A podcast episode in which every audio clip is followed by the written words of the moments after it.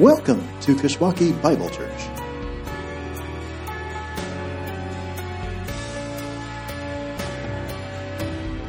Well, good morning. I have the privilege of introducing Sean Martin. Sean is going to bring the word this morning. Sean is on staff with Leadership Resources International, and he has done ministry in Ireland, Canada, New Mexico, and now around the world, based out of with Leadership Resources International. So I'm grateful you're here. Excited to hear from the Word of God through you.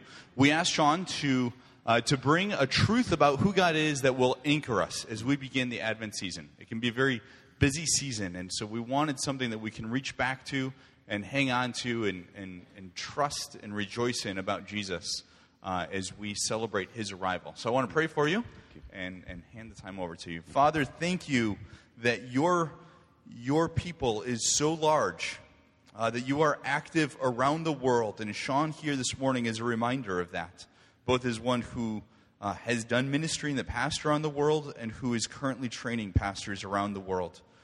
And we are one small part of your family, and yet you are here with us, and you are intimately involved in our lives.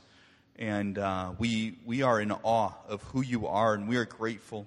Father, as Sean walks us through your word this morning, I ask that we as a congregation would be anchored in who you are, that throughout the celebration of your arrival, God, in human flesh, as we celebrate that, we ask that we would do that well. We want to exalt you, Christ. We want to walk well and point others to you throughout this season. So we ask that you'd use your word this morning to accomplish that well.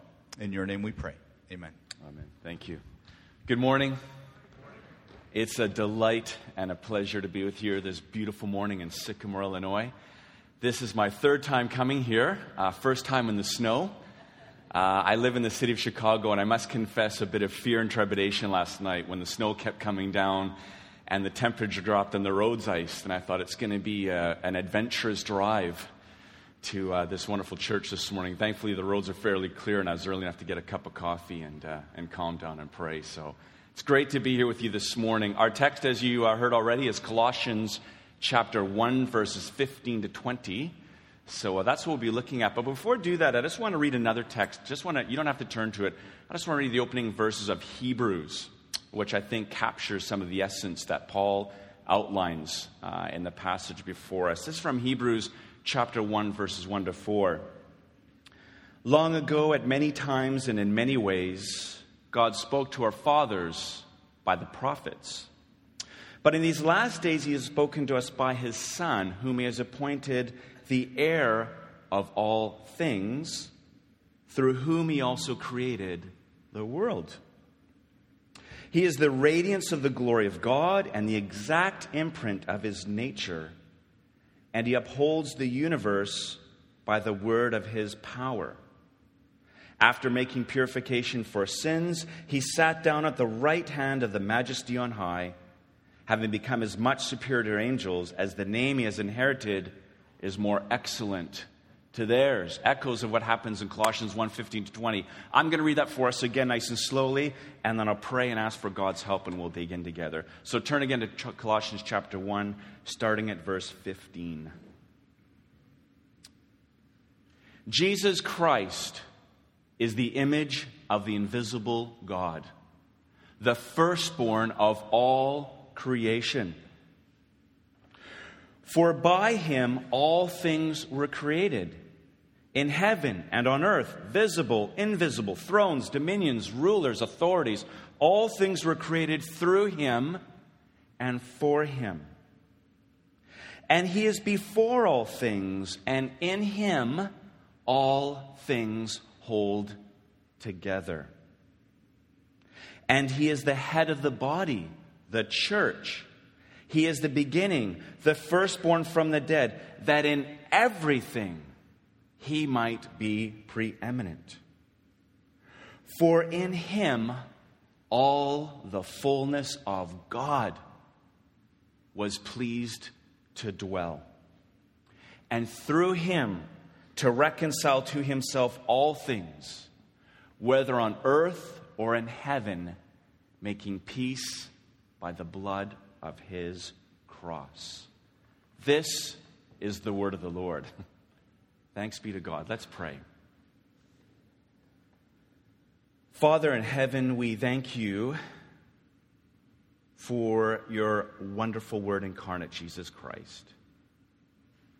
We thank you that we are, as we are about to celebrate Advent and the grand miracle of his incarnation, that you remind us of your great love for us and your desire to reconcile us to you. And Father, we're reminded again this morning that the reconciliation has been made possible by the blood that your incarnate Son Jesus shed on the cross, making peace between you and us possible. We pray now that as we look at your word, you would enlarge our hearts, that you would open our eyes, that you would open our ears, and fill us with awe as we look again at the cosmic Christ, the King of all creation, who is Supreme Lord, but is also our Savior. And we ask it in his name. Amen. My brief to you coming this week, as Jeff mentioned, was to preach an anchor text, something that we could hold on to in the midst of Advent and Christmas and all that that brings, the joys, the heartaches, the busyness, the solitude, the siren voice of our culture, all the things that crowd our attention. What's the anchor? And I want to ask you to begin, what is your anchor in life? Do you have an anchor? Is there something or someone that is an anchor for you in this life? The Oxford English Dictionary defines an anchor as a source of confidence or security. What is your source of confidence? Who do you look to, or what do you look to for your ultimate security in this life? Another word for that is cornerstone. What is your cornerstone? I think this passage before us, these 6 little verses with about 120 very packed words, show us the one true anchor for this life. Jesus Christ, the King of all creation. This passage, verses 15 to 20 in Colossians, is about the person of Jesus Christ and the work of Jesus Christ. And we see that his person is cosmic. Paul is going to show us that Jesus is the cosmic king of all creation. He rules the universe by the word of his power. And not only that, but he is the cosmic reconciler. He is the one who, through his shed blood on the cross, reconciles us to the Father, things in heaven and things on earth. Nothing is outside the realm and rule of Jesus Christ. Let's just spend a moment setting the passage in context. What's going on in the letter of Colossians? Well, Paul has a concern that the Christians in Colossae grow in their maturity and in their Christian confidence. Look with me at chapter 1, verse 9. Paul says, "So from the day we've heard, we haven't ceased to pray for you, that you may be filled with the knowledge of his will and all spiritual wisdom and understanding, so as to walk in a manner worthy of the Lord, fully pleasing to him, bearing fruit in every good work and increasing in the knowledge of God. May you be strengthened with all power according to his glorious might." What Paul is praying for here for the Colossian Christians, in a word, is maturity. He wants them to grow in their Christian maturity. That's his opening prayer in the whole letter. Now put a body part there and turn to chapter 4, verse 12. Look at how the letter ends. Paul mentions Epaphras, who's a Colossian, and he says, "Epaphras, who's one of you, a servant of Christ Jesus, greets you, always struggling on your behalf in his prayers, that you may stand mature and fully assured in all the will of God." So Paul has this concern that the Colossian Christians will grow up, that they will become mature people, that they will be filled with the knowledge of God's will, so they'll know how to walk in a manner worthy of the Lord, so that they'll live a life that's pleasing to him, bearing fruit in every good work. And Epaphras, Paul gives us this window of Epaphras on his knees, wrestling with God in prayer, struggling, that his brothers and sisters at the church in Colossae would grow in their Christian maturity. So there's this struggle for maturity. He wants them to be mature and fully assured in Christ. Why is this Paul's concern? Look at chapter 2, verse 1. Paul says, I want you to know how great a struggle I have for you. There it again. Struggle. Paul is struggling. What's the struggle? Verse 2, that your hearts would be encouraged, that you be knit together in love, to reach the riches of the full assurance of understanding and knowledge. You see that again? Paul is saying, I'm struggling for you, that you will be fully assured, that you'll have all the knowledge you need to walk with Jesus Christ, that you will be mature. Now, why in Colossae? What's happening in this church that Paul has this particular struggle for them, this particular prayer for maturity and assurance in Christ? Well, he says that there are teaching, maybe not just outside the church, but inside the church, arguments that sound plausible, that sound on first hearing good, that are leading people astray. And so he gives three warnings. Look at chapter 2, verse 8. See to it that no one takes you captive. The second warning is in chapter 2, verse 16. Let no one pass judgment on you.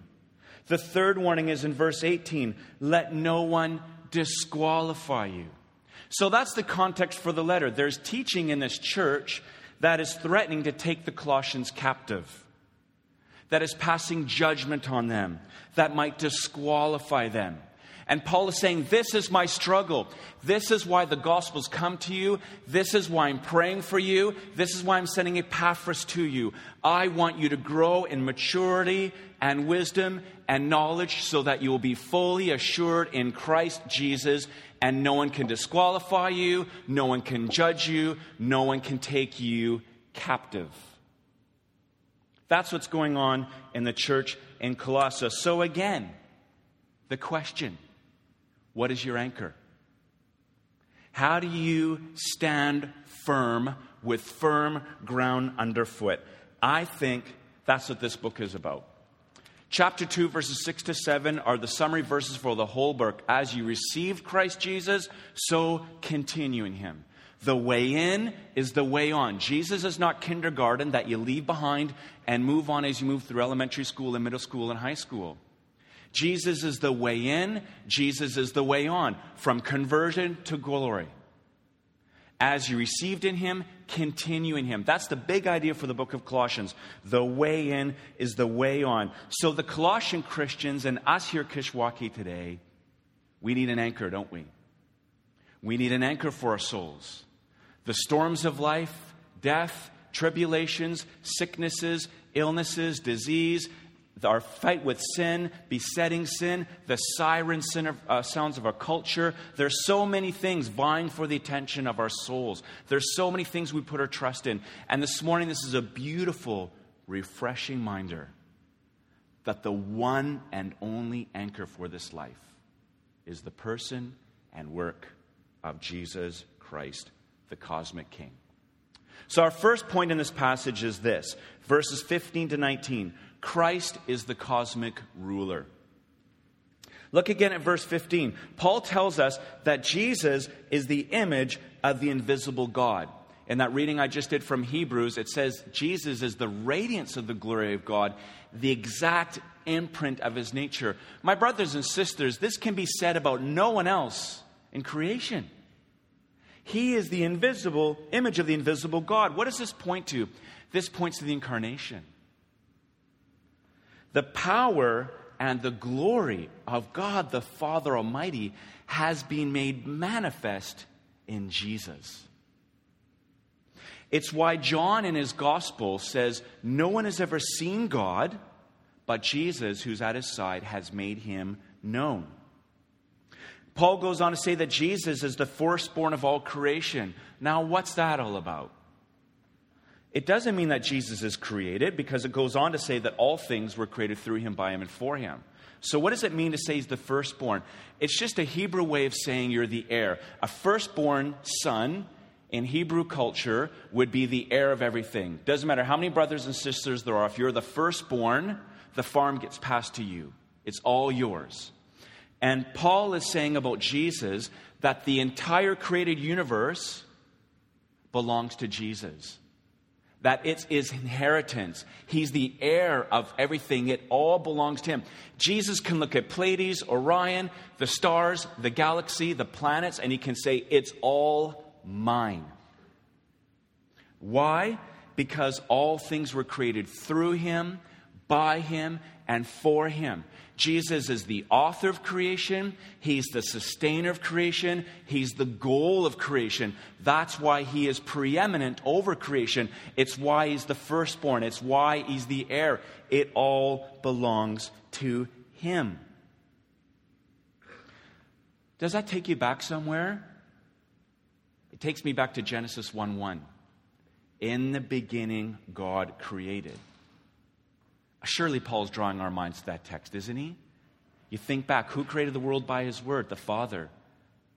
And Paul's saying Jesus was right there at his side. All things were created through him, by him, and for him. He's co-eternal with the Father. He's co-creator with the Father. By Jesus, all things were created. It means that Jesus is the substance and foundation of all things. His reign is complete and comprehensive. There is nothing outside of him.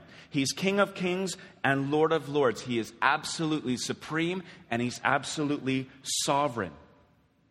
And more than that, it says that Jesus is before all things and he holds all things together.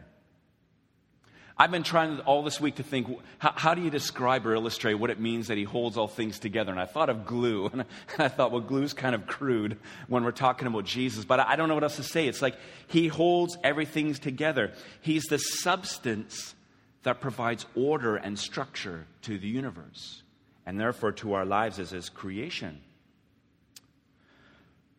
It also says, verse 18, that he's the head of the body, the church. So it's not only Jesus, the supreme king of creation, he's also the supreme king of the church. The head of Kishwaukee Church is not Pastor Steve and the elders. The head of Kishwaukee Bible Church is Jesus Christ. This is his church. You're his people.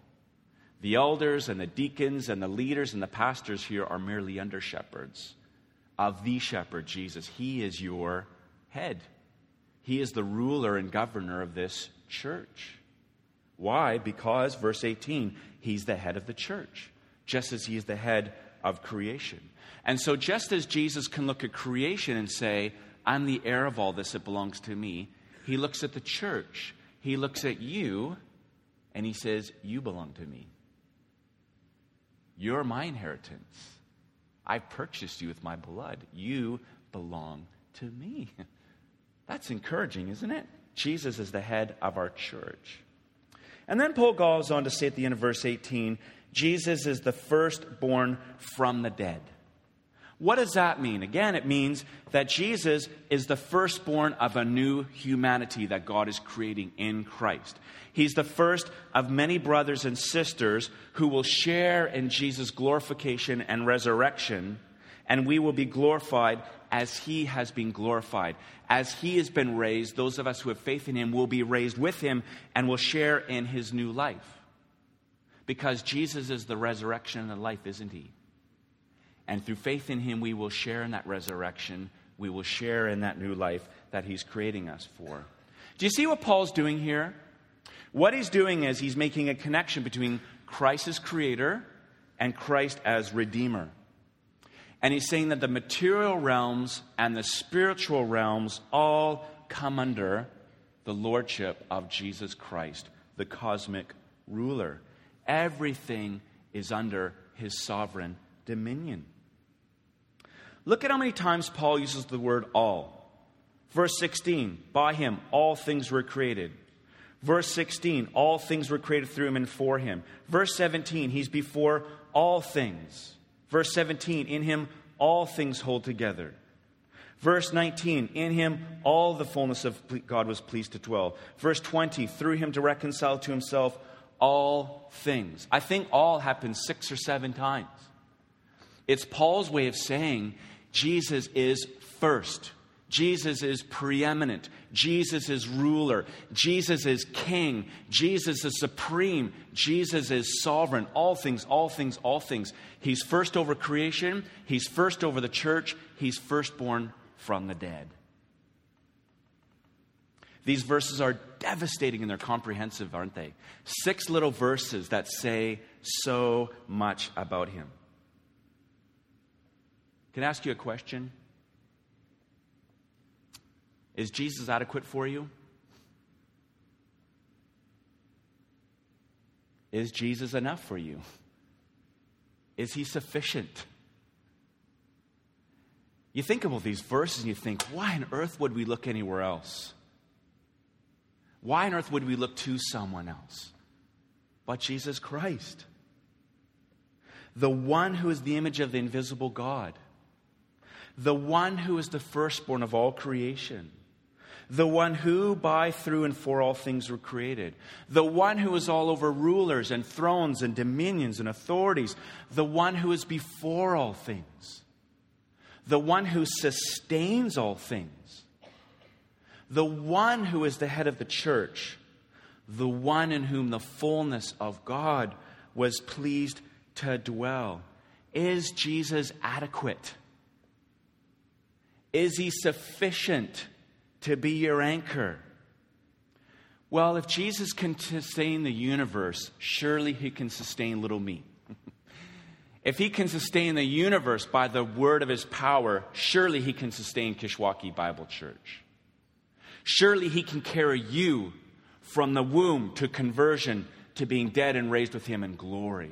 Surely he can do that. Surely he's sufficient, isn't he? What happens when Simeon sees the incarnate King Jesus present in the temple? Do you remember?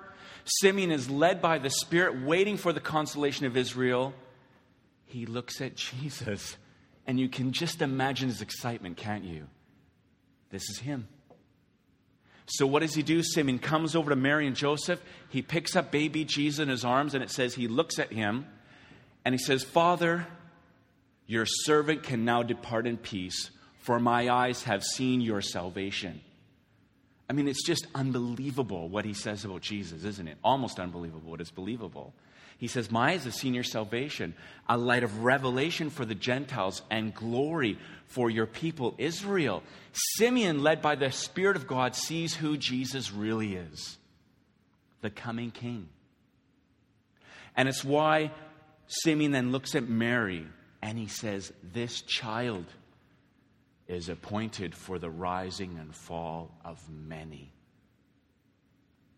And Mary is speechless. And she treasures all these things in her heart.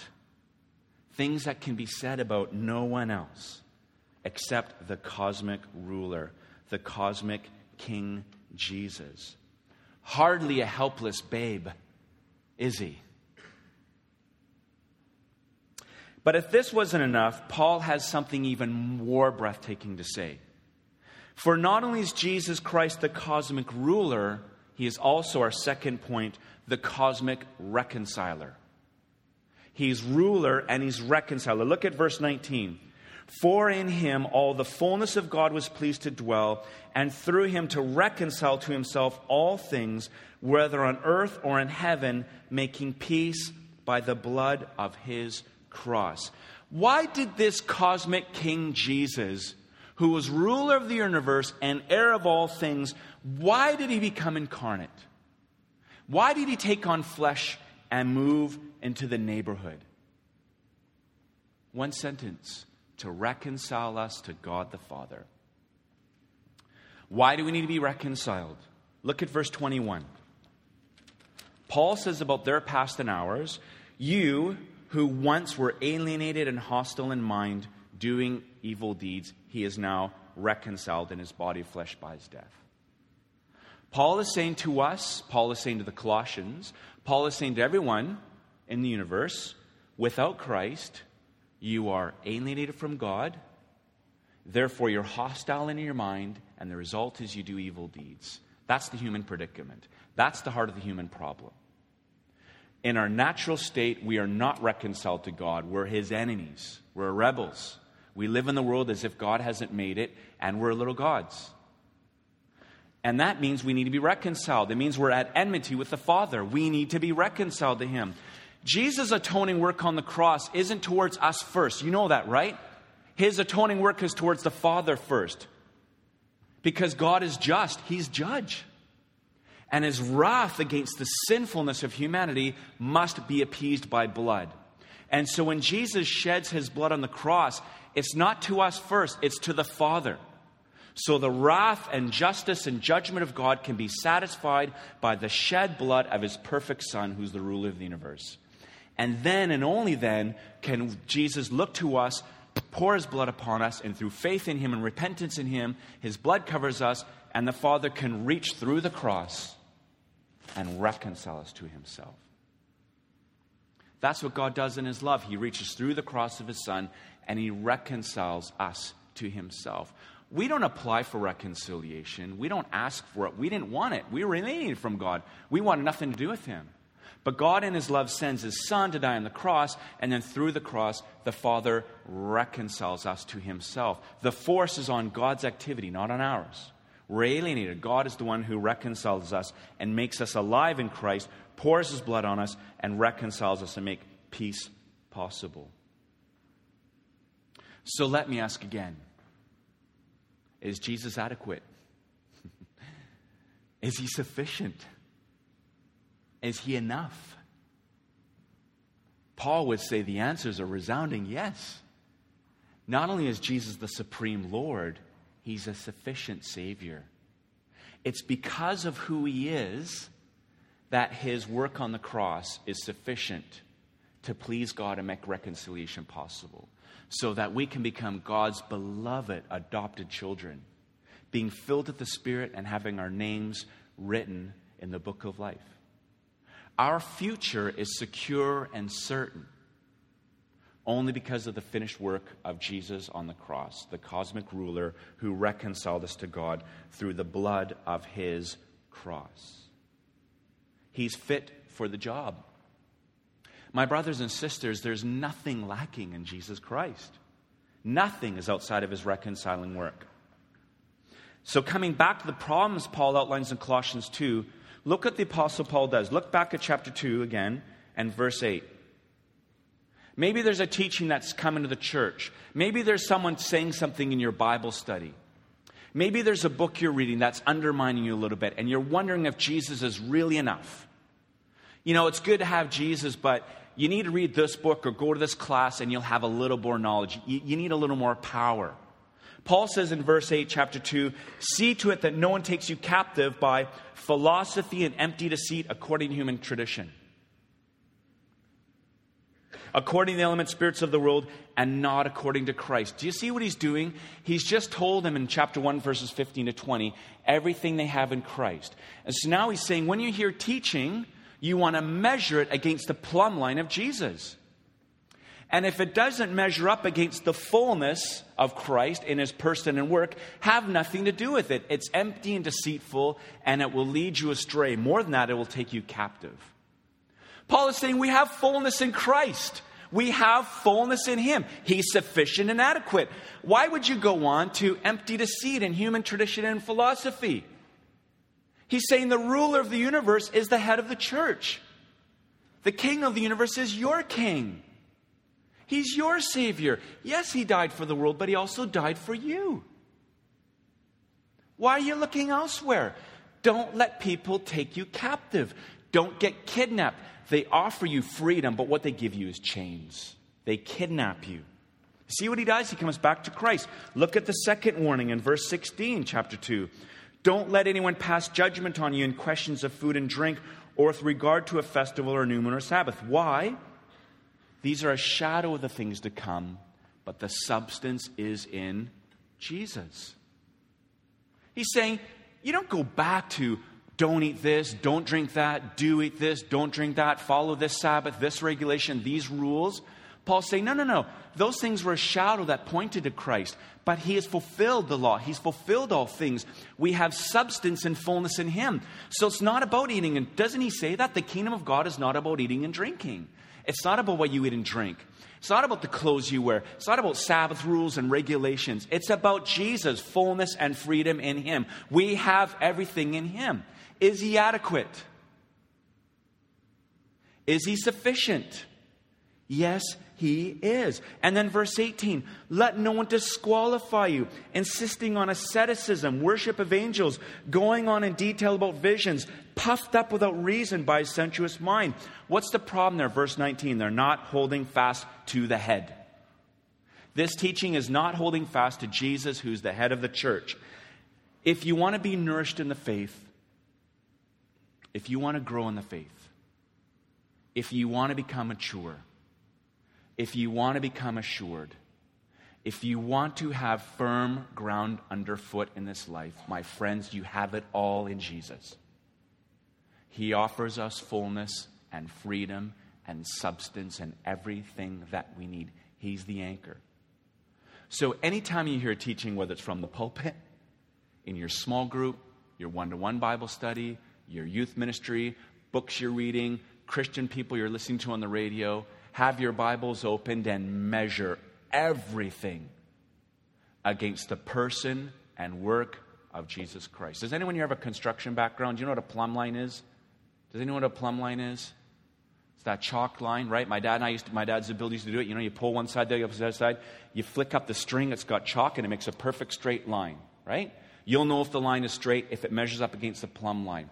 Think of Jesus' person and his work as a plumb line. Measure everything you hear, everything you see, everything you read against the plumb line of his person and work. And if it doesn't measure up, dismiss it. Because these things are not neutral. Paul says they will take you captive. They'll try to empty you. They'll deceive you. And the danger is they're plausible sounding arguments. He says that. They're plausible sounding. There's things that maybe they got a kernel of truth. They sound good. But measure everything against Jesus, in whom we have fullness and freedom. And if it doesn't measure up, have nothing to do with it. Don't let anyone take you captive. Don't let anyone judge you. Don't let anyone disqualify you. They promise fullness, but they're empty. They promise freedom, but they kidnap you. They promise you life, but they lead to death. I began the sermon, and I want to close it asking the same question I asked you at the beginning. What is your anchor? Who is your anchor? Who is your cornerstone? Where do you place your security or confidence? Maybe it's education.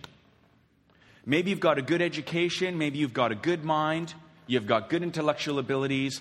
And your education and your good mind is your anchor for life, right? So when you're on the boat of life and you're on the sea and you know the waves are coming, you throw your education, your abilities overboard like an anchor, and you think, well, I've got a good mind and a good education, and that education I have and those intellectual abilities I have, that's my anchor for life. That's what's going to see me through life. Maybe it's finances. Maybe you're really good with money. You've been blessed with a good paying job or a good inheritance. You've got a healthy bank account and lots of investment funds. And you think, hey, this is my security. I've got security now. I've got a good bank account. I've got security when I retire. I'm set for the rest of life, okay? And so that's your anchor. And so you throw that anchor overboard in your life. And you say, as I go along the boat and I hit the waves and rocks of life, no problem. I've got good finances. Those will keep the boat straight. Everything's fine. Maybe it's your family.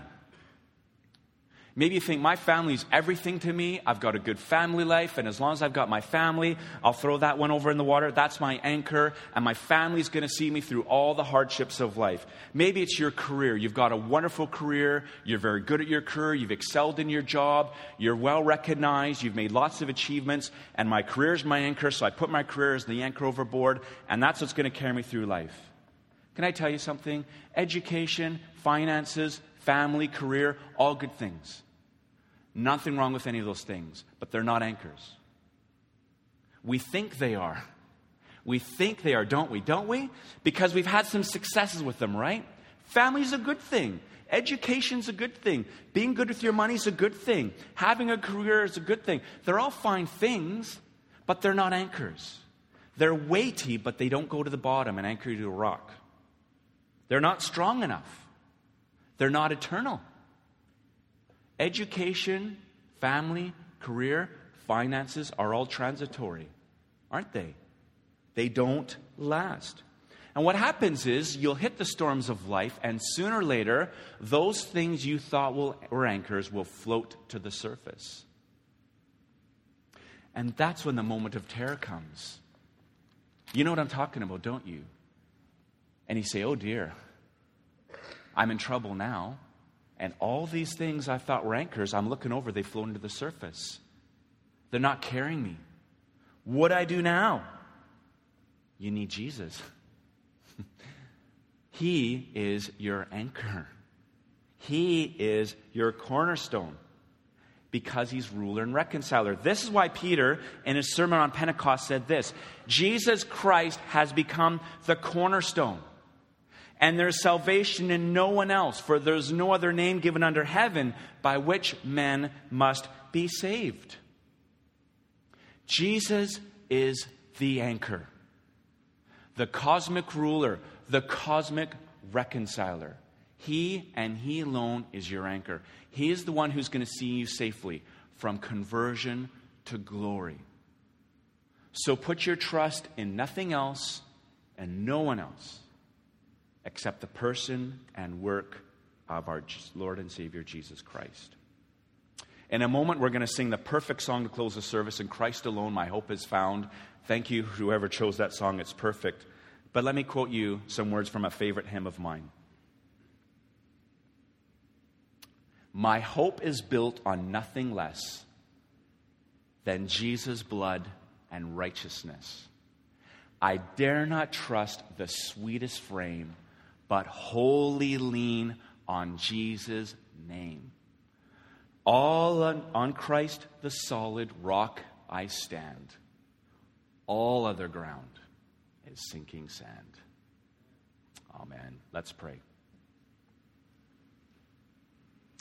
Lord Jesus Christ, with Paul, we acknowledge that you are the cosmic Christ, the ruler and king of the universe, for through you, by you, and for you, all things were created in heaven and on earth. We also recognize with Paul that you are the king of this church. You are our king. And more than that, you're our reconciler, and that through your blood shed on the cross, we are reconciled to God the Father Almighty. We praise you and thank you, Jesus, for who you are and for what you have done. We pray now that in this very moment in time, you would help us to anchor our souls and our lives on you, on who you are as our Lord and what you've done for us as our Savior. Help us to trust no one else and nothing else but you. Help us, Jesus, to come to you empty-handed with naked trust, casting our souls and our lives on you, knowing that you are adequate and sufficient and all-powerful to carry us from conversion to glory. And when we hear teaching inside the church and outside the church, help us to measure all of it against the plumb line of who you are and what you have done, so that we would stand firm and steadfast and stable, mature and fully assured. And we ask it in your mighty name. Amen.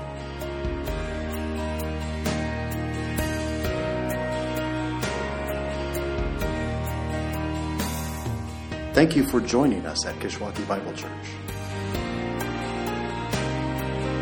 For more information about our church, please visit our church's website at kishbible.org. That's KISH Bible.org.